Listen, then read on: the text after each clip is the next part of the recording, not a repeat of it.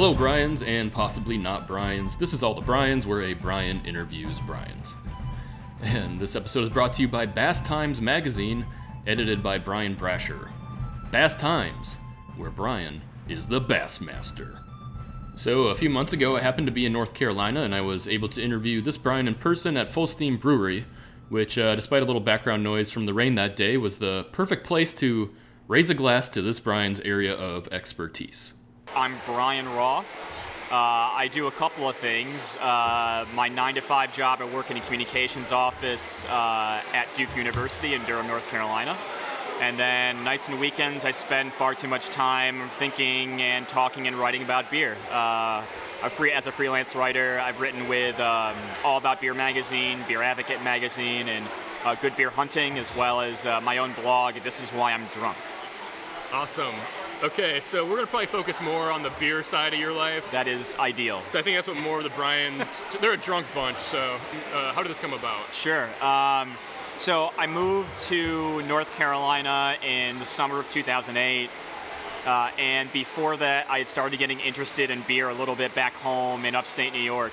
Uh, interested being just kind of uh, Sam Adams and uh, import beers, Sam Smiths, stuff like that. Uh, but when I got to North Carolina, uh, here in Durham, there was a brewery opening Fullsteam, which we happen to be sitting at at the Yeah. moment. And so it really kind of, I guess, piqued my interest just because I got to see firsthand kind of what was going on and have beer made almost down the street from me. So that kind of got me a little more interested in what beer was. And then I made a friend who was a home brewer, and I got into home brewing myself. And I started, uh, I started my blog. This is why I'm drunk, as an excuse to start tracking the beers that I had and the beers that I was making partially as you know tasting notes or just kind of notes along the process, which I thought would be a good way just to look back on in the future. Uh, and so I started getting a little bit more serious about writing probably about a year after doing that. I come from a journalism background. I used to work in newspapers.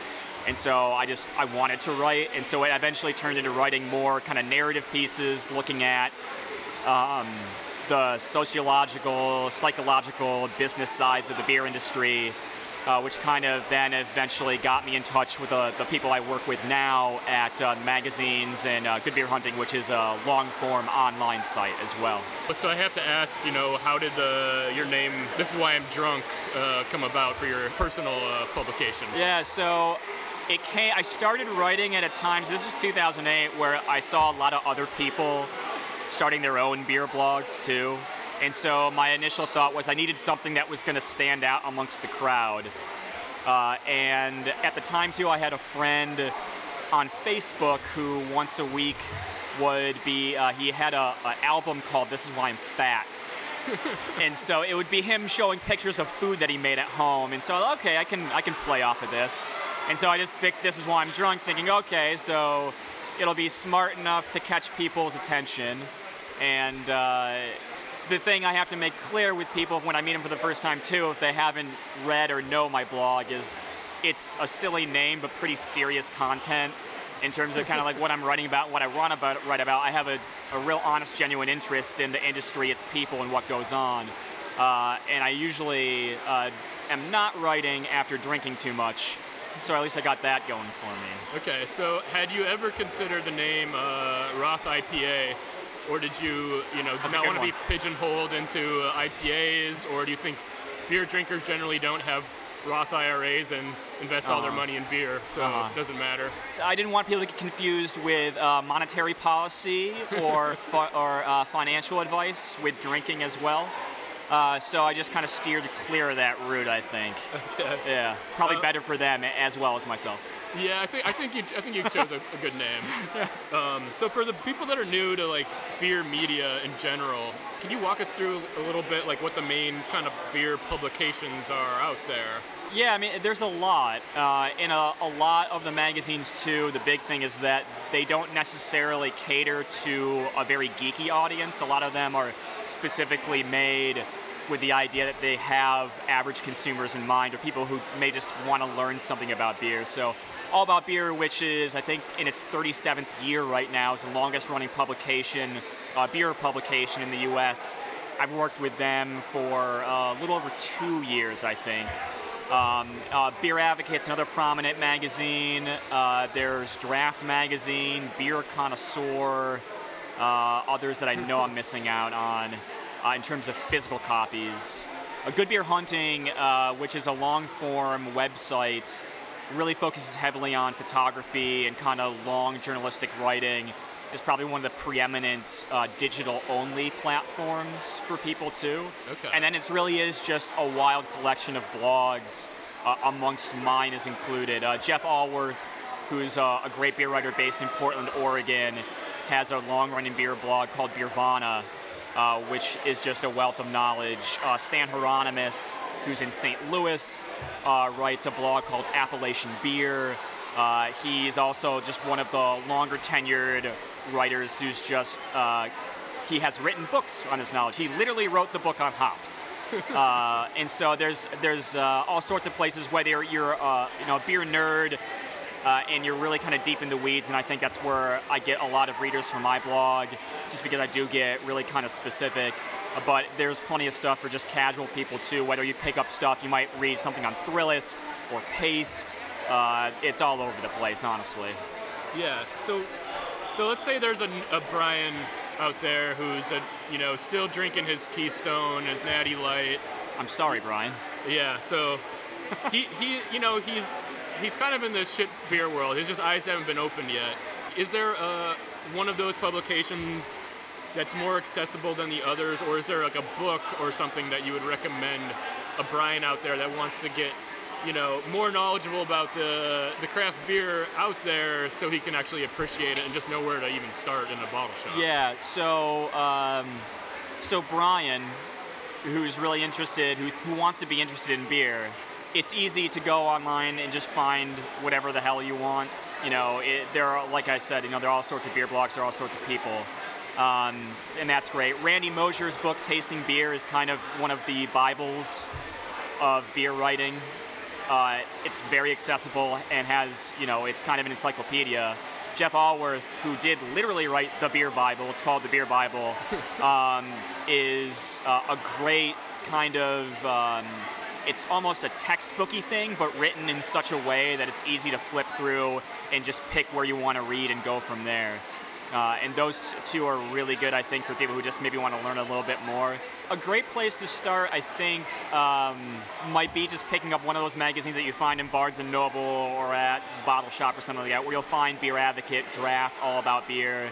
Even if there are things in it that might seem intimidating in terms of kind of the depth of stories, I think a lot of times the editors for these publications do a really good job trying to think about the average consumer, and so the writing is applicable and kind of um, should be hopefully interesting to somebody who's just wants to learn more about what the hell an IPA is, for example. Um, so if we were to throw you into a bottle shop like tomorrow, like how do you choose what you buy as someone who's not a someone who's been stuck drinking his Keystone and his Busch, who's you know As someone who thinks too much about beer, yeah.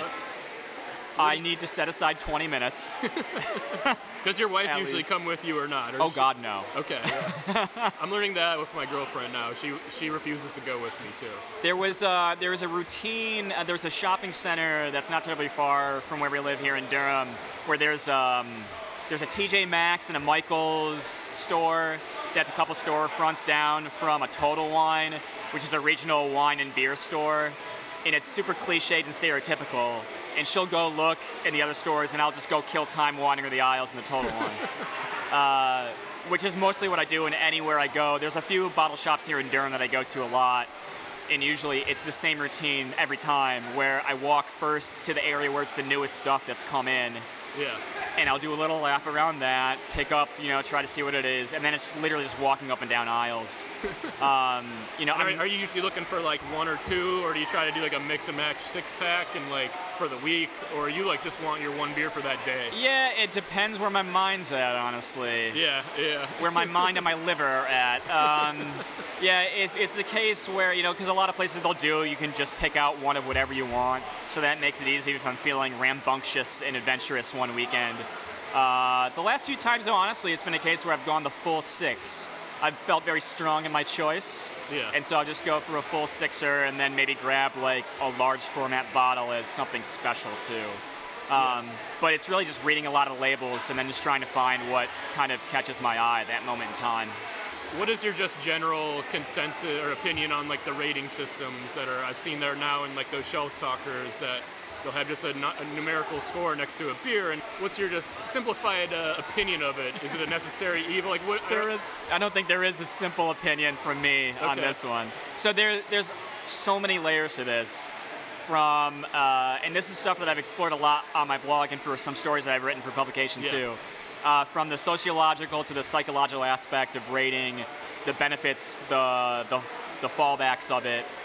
The easy answer is it's definitely beneficial because worst case scenario is you're providing some kind of general guideline. So somebody whether it's an expert or someone who's very brand new just drinking beer in general they know if they see a 95 next to something and 95 means good. No matter what the score is uh, because it's average there's at least some kind of group think in it. So while it subjectively gets to that number it's objectively average to the point where it gives you a good idea. Uh, and so if you're crowdsourcing numbers, then that kind of signals, at least to whoever's looking at it, that there's enough people who think highly of this that this beer must be quote unquote good, which is, I think, handy and really takes away some of the, uh, well, hopefully takes away some of the snobbishness or the kind of the threatening nature that people may feel about trying to wade too too far into the waters of beer because there is so much to know and Yeah. think about. So this is something I'm wondering about. Uh, you know, the perks of being a beer writer.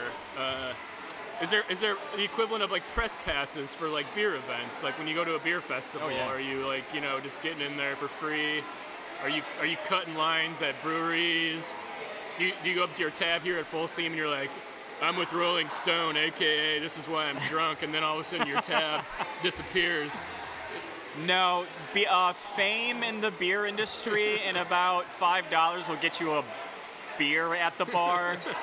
um, there's, uh, I, I mean, I get, I have the benefit. I do get beer samples. passes? There are press passes. Okay. Um, there are beer samples that I get, um, which can be good and bad because the again this gets back to this whole idea of subjectivity. Yeah. So if I'm getting a beer from a brewery, how does that change my mind about how I perceive them and think about them? But the flip side of that too is that you know here I'm here in North Carolina and I do not have access to all the beer that is made across the country. There's over 5,300 breweries in the country right now.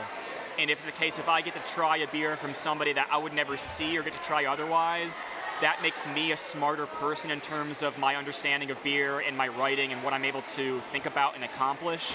Yeah. And so it's just trying to be self aware of what those biases are. Um, but no, I'm not famous. People don't recognize me. uh, I've been lucky enough to make friends in the beer industry. So, for example, here at Fullsteam, uh, because he also lives here in Durham and I know him and I've seen him a bunch of times, uh, I know Sean Wilson, who runs Fullsteam. Uh, who's a wonderful guy, and you know when I see him, hello, shake your hand, and oh, that's great. But uh, I'm just a regular dude who thinks about beer way too much. You need to sell the perks of the beer industry now to aspiring beer writers. mid-April, uh, there's the Craft Brewers Conference, which is an annual event for the. It's put on by the trade organization for craft brewers in the U.S., the Brewers Association. I have a press pass for that because there, there's always a large contingent of, of press that are there to help to cover it, and you get to meet people, and it gives you a really great insight in the industry. Great American Beer Festival out in Colorado, held every, every October. I had a press pass for that this past year. And that is literally just, I mean, the event is going to drink beer. It's a beer festival. Yeah, yeah, so yeah. there's that. But it's also a case where it allows me opportunity to meet my peers in the industry, meet brewers, brewery owners. Yeah. I always try to think of these things as opportunities to make me smarter and better at what I like to do. Oh, of course. So it's that glass half full, very optimistic, not I'm selling out kind of thing. I think. I hope. Um, Probably.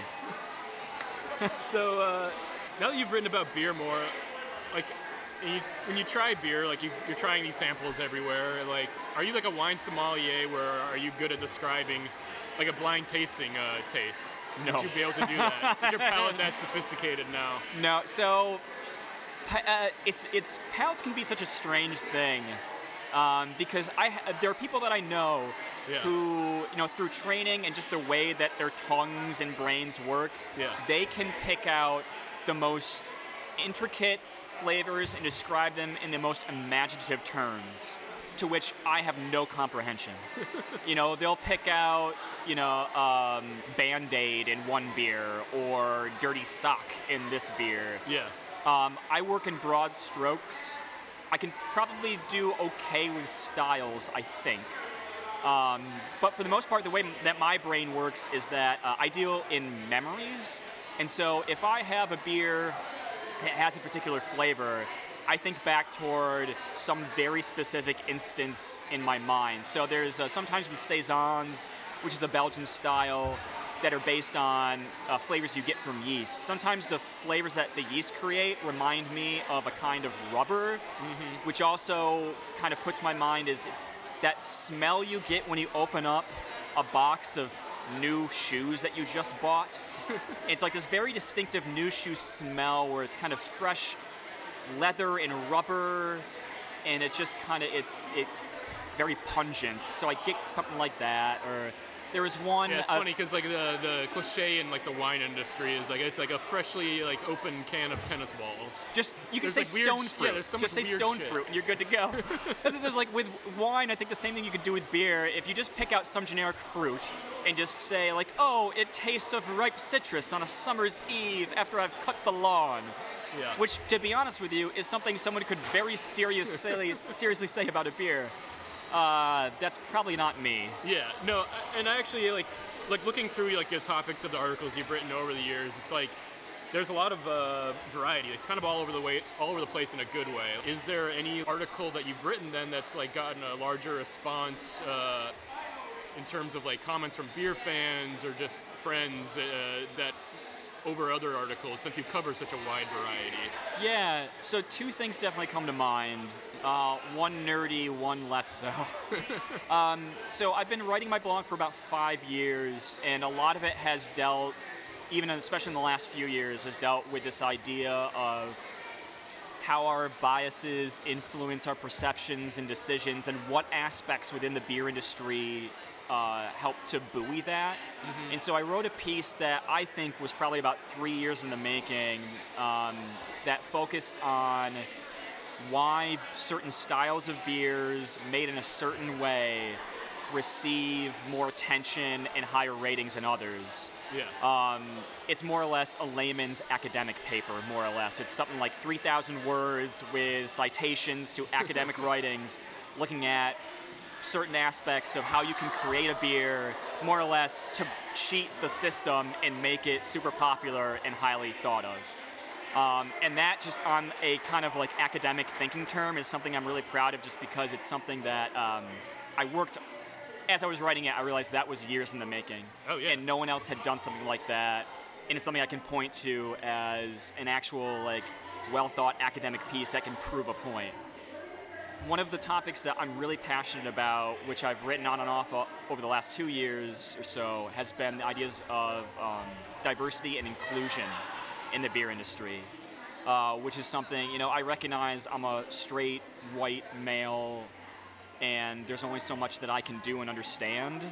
Uh, about these topics, and especially as it pertains to the beer industry, which has so long been dependent on straight white men Yeah, yeah, Um, with, beard, with beards. with beards. I do not have a beard, uh, so at least I got that Yeah. going for me. But Everyone out there in audio land, he, this Brian does not have a beard. No, this Brian, uh, I'm 32, looking about 20. Uh, and so, you know, it was a case where a couple years ago, I just got kind of fed up with the marketing, the, the lack of attention toward uh, women and minorities, and the attempts to bring them in in an inclusive manner to the beer industry. And so it's something that I've tried to really, in, in the best way I can through my writing, to shine a light on to get other people to talk about. Yeah. And so, uh, probably the most popular thing I wrote on that topic was uh, it's been kind of in a, in a few chunks. So last year at um, the Craft Brewers Conference, I raised this issue to leaders of the Brewers Association who had not thought about diversity and inclusion before. They had nothing on the books. There's no mission statement, no definitive, um, no definitive kind of thing that they say when it comes to yes, we welcome all sorts of people. Aside from uh, there's one member, Julia Herz, who has written about it before, but it's not included in their credo, Yeah. more or less. Uh, and so they've slowly started changing that. And so I've written a couple things, interviews, and opinion pieces trying to highlight the fact that this is something in a changing society where, uh, for better and worse, we're talking about the place of women and minorities in all sorts of fields and industries. And this is something I think needs to be talked about in beer as well. Uh, and so that's something that I continue to focus on because I think, you know, I'm, I care very much about it and I want other people to think about it too. Okay, so here's a potentially even harder question. Good. Is there a craft uh, beer bubble?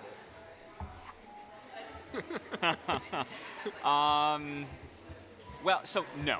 The easy an- answer. the, the easier answer is no. Okay. Uh, there's going to be all sorts of, of opinions on this. um, my my fallback is I always look at data. Yeah. Um, and all of the data that I've looked at and I've written about, in addition to uh, Bart Watson, who's the economist for the Brewers Association, has also written a lot about this.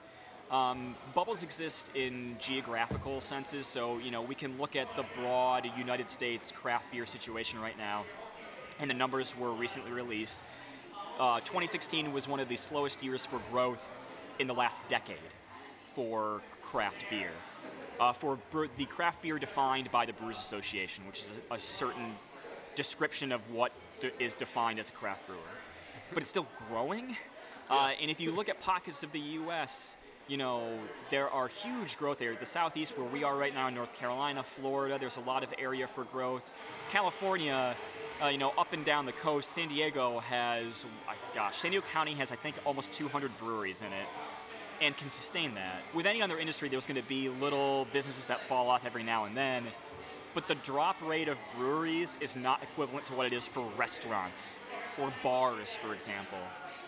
A lot of people always point to. I know this is a talking point. Jim uh, Jim Koch uh, from Boston Beer, Sam Adams always likes to talk about. There's something like 10,000 wineries in the U.S. And there's half that number of breweries right now. So why can't there be more? Yeah, yeah. Yeah, I, it's something that I don't think people really need to worry about. Okay, so so a Brian out there who's not the Keystone Brian, but he's he's now drinking his beers. He knows a little more about beer. He's got you know like five six thousand dollars to invest in you know starting his own little beer making uh thing. Hey. Should you should he think oh it's over, dude? Like it's gonna burst. Depends where that Brian is. Yeah. I, there's like there's certainly places in the country where you know if you're opening up a brewery, say in Chicago or the broad Chicago land area right now, uh, they went from they're at I don't know like 150ish breweries in that location right now, Yeah. which is I know in the last few years has uh, at least quadrupled. Um, it's been insane growth. So maybe you know don't open up a brewery in downtown Chicago where it's going to cost a lot. But you know if you live if you live in an area where you know your city is 10,000 people and maybe there's not a lot in terms of competition, that's an awesome spot to do it because I think it's it's been proven enough in the 5,000 plus breweries that are open in the U.S. that uh, people can open up a craft brewery anywhere. Yeah. Uh, yeah. a town of a few hundred or a city of millions. Uh, so I think it's just Brian who has a few thousand dollars in expendable income. Uh, spend your money wisely uh, and just think twice. I, I, Brian's are a smart bunch, so I think that uh, this Brian in particular will make some good decisions. So instead of his Roth IRA, he should put it into the. Into, Consult your, your significant other or family members first. Yeah. Uh, or, you know, fly by the seat of your pants. You know, who knows what's going to happen tomorrow? YOLO, I guess. Okay, Yeah. so tangentially related to a craft beer bubble, have you ever waited in a line for a special beer release? There was that popular article, like the New York Times had the other, like a couple a month ago or something about 11-hour lines and these crazy lines people are waiting in overnight. Are you one of these guys? Have you ever been, done this experience? The, so there's a there's a beer that's made here in North Carolina called Sexual Chocolate, made by Foothills Brewing. Uh, and that's a huge thing every year. It's a limited release. It's this imperial stout that everyone goes crazy for. And that has been the beer that I've probably put the most effort toward, which was a brisk walk over two blocks to the closest bottle shop to get one of the bottles before they sold out. So you haven't waited an 11 hour line, but you've made, you made a brisk walk. Okay. A brisk, yes, yeah, that's fair. It's fair. I don't think I would fit in very well in a line waiting 11 hours for a beer Yeah. either. Yeah. I'd lose my mind on top of that. So there's there's plenty of beer trends, you know. So like IPAs have been the trend for a long time, but then it's been like sour now. Since you're in the scene, can you look into like a hazy crystal ball and see if, what the next one is? Like, is there something that's emerging right now that we're you, just not aware you of? You just did an excellent alley, and I'm gonna oop on this one. All right. The hazy crystal ball. Yeah. The most popular beer style right now is called New England IPA, which is a style of IPA that is made to look like gravy, more or less. so the way brewers will make it in a certain, they'll use ingredients or use yeast in a certain way or hops in a certain way, um, where it just comes out this kind of cloudy mess. You know, when you think about beer, you think about this kind of crystal clear thing you can look through and hold up to the sun and it shines right through. Uh, New England IPA is made to be the exact opposite um, which is just uh, it's very very popular right now, and this is the beer that everyone's waiting 11 hours in a So line for. this is for. the emerging beer trend right now. Oh, it is definitely here. yeah, here, it is okay. here. Yeah, so this this is a beer. This is a style of beer where people will wait hours to buy four cans for twenty dollars yeah. uh, because it will change their lives and. They can trade it for hundred dollars if they want to, and yeah, it's uh, that's that's certainly the place to go. And if you know if you're in a major city, so New York right now, there are some breweries that are doing it really well. A lot of people always talk about other half. If you're in Massachusetts, Vermont, you don't have to. It's a stone's throw kind of thing where you can Yeah. find it pretty quickly. New England IPA, after all. Okay. so Um, not just IPA, specifically New England IPA. Yeah, I mean IPA. It's such a. I mean that is the definitive American beer style. Yeah. You could say. I mean, it's not a lager, which uh, American adjunct longer lager, which is Budweiser, Miller, all that kind of stuff. That's the best seller. But lager is what you'll find anywhere in the world as kind of the definitive U.S. style And isn't it like American spec- IPA. isn't it more like it? West Coast IPA too? For Oh, there's like all different broad? kinds. Yeah, so there's like West. that's the more popular one, like a broad that's like a known for America is like the West Coast hops. Yeah, well, so I was in Iceland uh, in February uh, for a beer festival. Okay. Uh, it, there's it's this event that's put on every year to celebrate the end of Icelandic beer prohibition, which was just in 1989. Oh man. Uh, and so this bad year. Yeah, it, they had wine and spirits were legal, made legal in the 30s and 40s, I think it was. But it wasn't until 89 that beer became legal again because everybody. You'll, this was the issue here in America too. People think beer is the one that you'll abuse. yeah. You'll drink too much beer and become an alcoholic and ruin society. Um, neither here nor there. Anyway, so about 20 breweries at this at this festival in in Reykjavik. Uh, maybe six or seven American. Others come from uh, Australia, England, Iceland, uh, Netherlands, all over.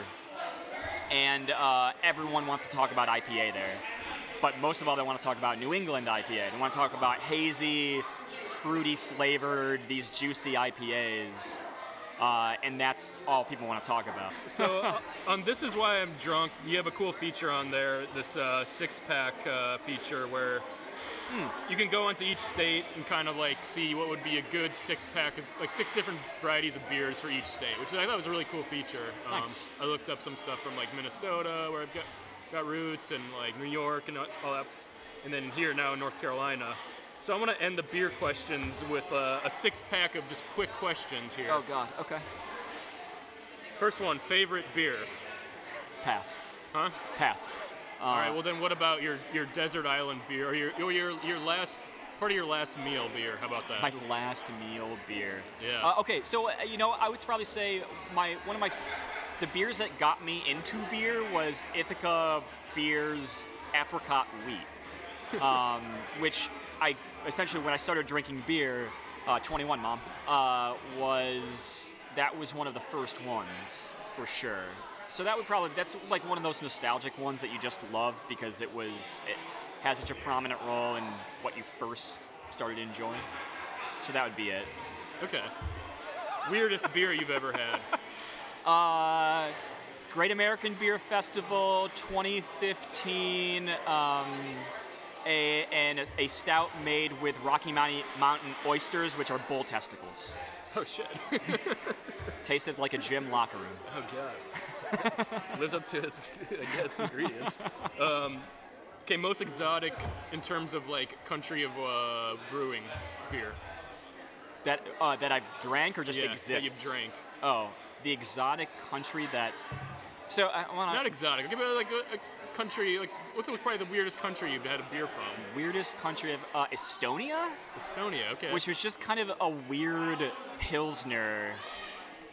I mean, no, But- nobody really talks about that Estonia. Of, that exists. Is there a weird one that exists? Okay, so in Iceland, Yeah. so there was a brewer that I talked to, um, who has done festivals abroad outside of Iceland, Yeah.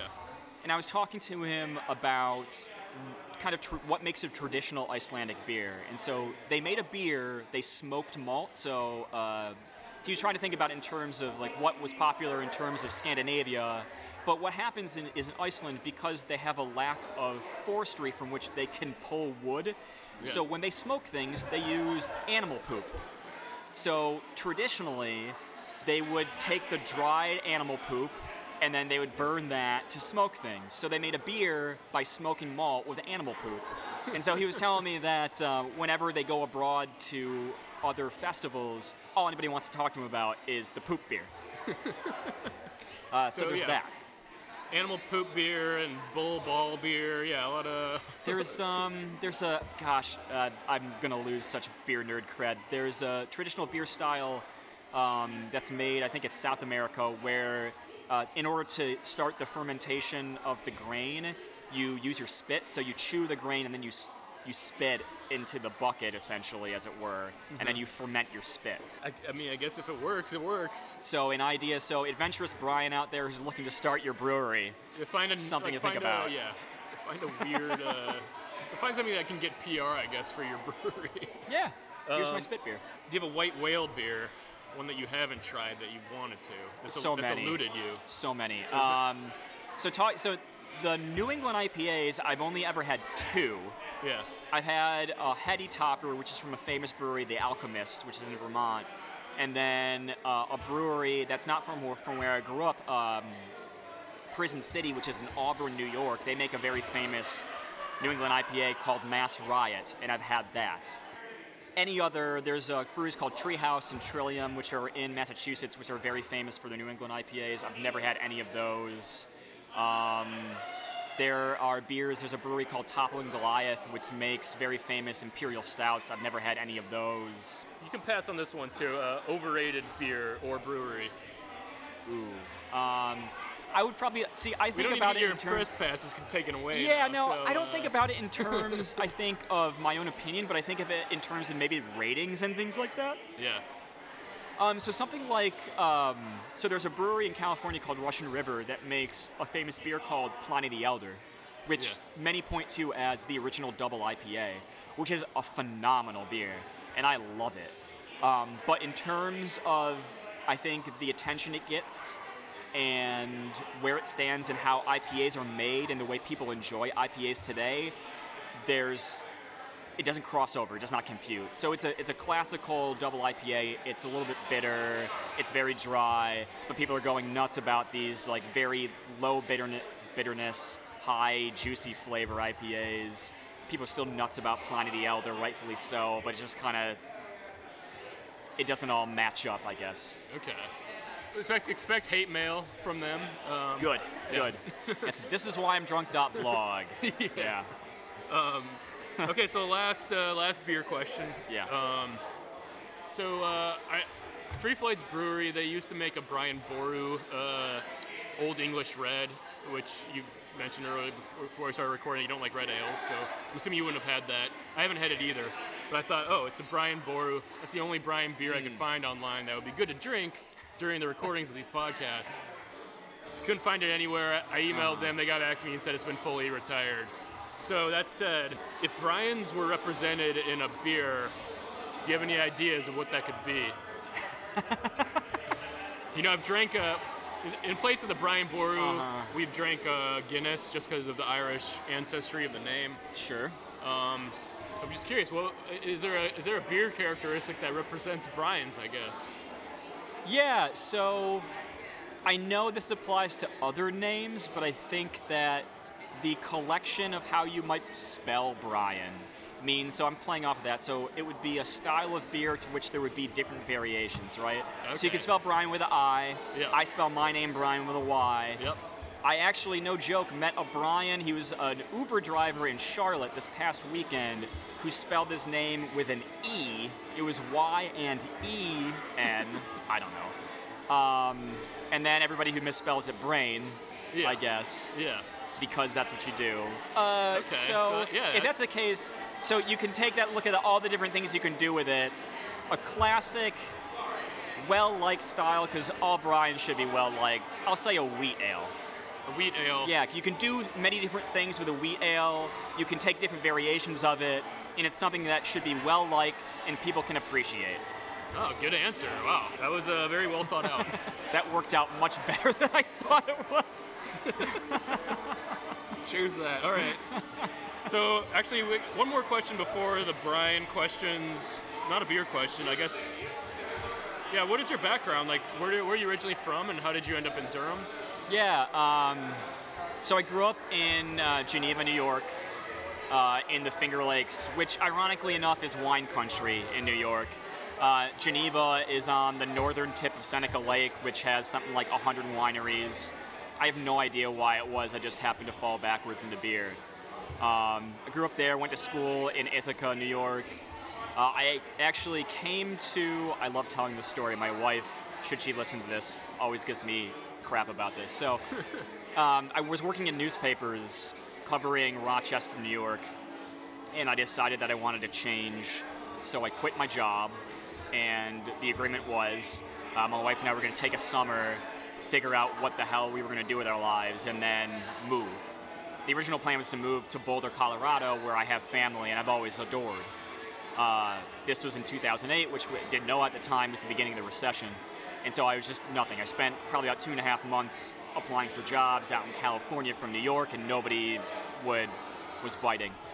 So I asked my wife one day, "Is there anywhere else in the country that you would consider living?"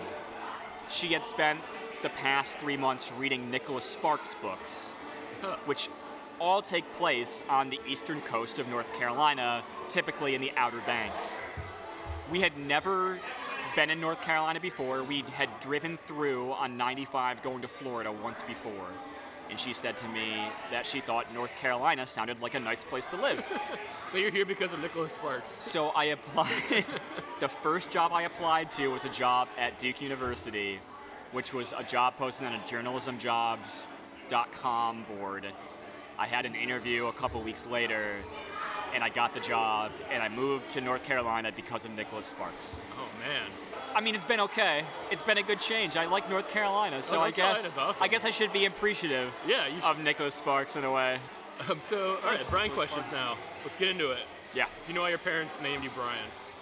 Uh, I don't. I know the alternative was if I was going to be a girl was Megan. However, Oh, well, that worked out well. so here I am. Yeah. So uh, you don't know then why it was spelled with a Y versus an I, then, right? Uh, I, so my parents. So I have a younger sister. My parents gave my younger sister a middle name Elizabeth, spelled with an S.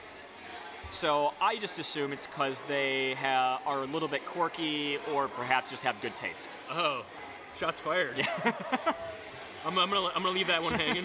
uh, so do you have any Irish ancestry at all, or what's your ancestry? Uh, so I don't know it with any kind of depth. I know my dad's side of the family uh, has roots back to Russia.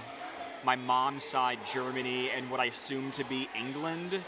Um, uh, so there certainly could have been some kind of connection in terms of other countries surrounded by or taken over by historically. okay, but since uh, you don't know the reason behind the name, it's Yeah. not necessarily like the Irish ancestry had anything to do with it. Anyway. No, no. I mean, as Um, far as I know, they just kind of looked at a book and just Yeah, yeah. pointed their finger at, think most at the bees, and there it is. most people. I will say, so I looked this up actually. The prominence of Brian as a name. Yeah. which has dropped precipitously in Since the the last 30 years. yeah. it was something like in, nine- in the 70s. in 1980, it was a top 15 name in the country. And in England, it was like top like four. It was like fourth or something. We're, we're struggling here. Yeah. I think the, the Social Security Administration had it at it was like 189 or something like that yeah, in 'cause we were, we were right in there with like yeah Brian's, Patrick's, and Kevin's. We were like the trendy Irish names, and now it's like Liam and Braden and Connor are now the new trendy Irish Thanks, names. pop culture. well, it's like it's that thing where when Twilight came out, the popular names for children that year were the names of the characters from the movie. Um, so do you have do you have siblings' names? Do you have a Megan then? Uh, So my younger sister is Emily, Okay. and my older brother is Josh. okay, so Josh, Brian, Emily. Emily, yeah. Okay, that fits in okay. And what about pets? Uh, their name, or have you named uh, anything like? Uh, Yes. pets? So I have two cats at home, which I originally wanted to name, just give them people names. I thought like Steve and Larry would be fun. That was nixed. Uh, my wife had veto power over suggestion, so I had to go to backups. So we named them after dictators instead, Caesar and Napoleon. I like wanted them to have character. Feel like I'm, there's a, a trend that's emerged in doing this project. That, like Brian's are good at naming things. Two-part question: Dead or alive? Uh, if you could choose one other Brian to meet, who would it be?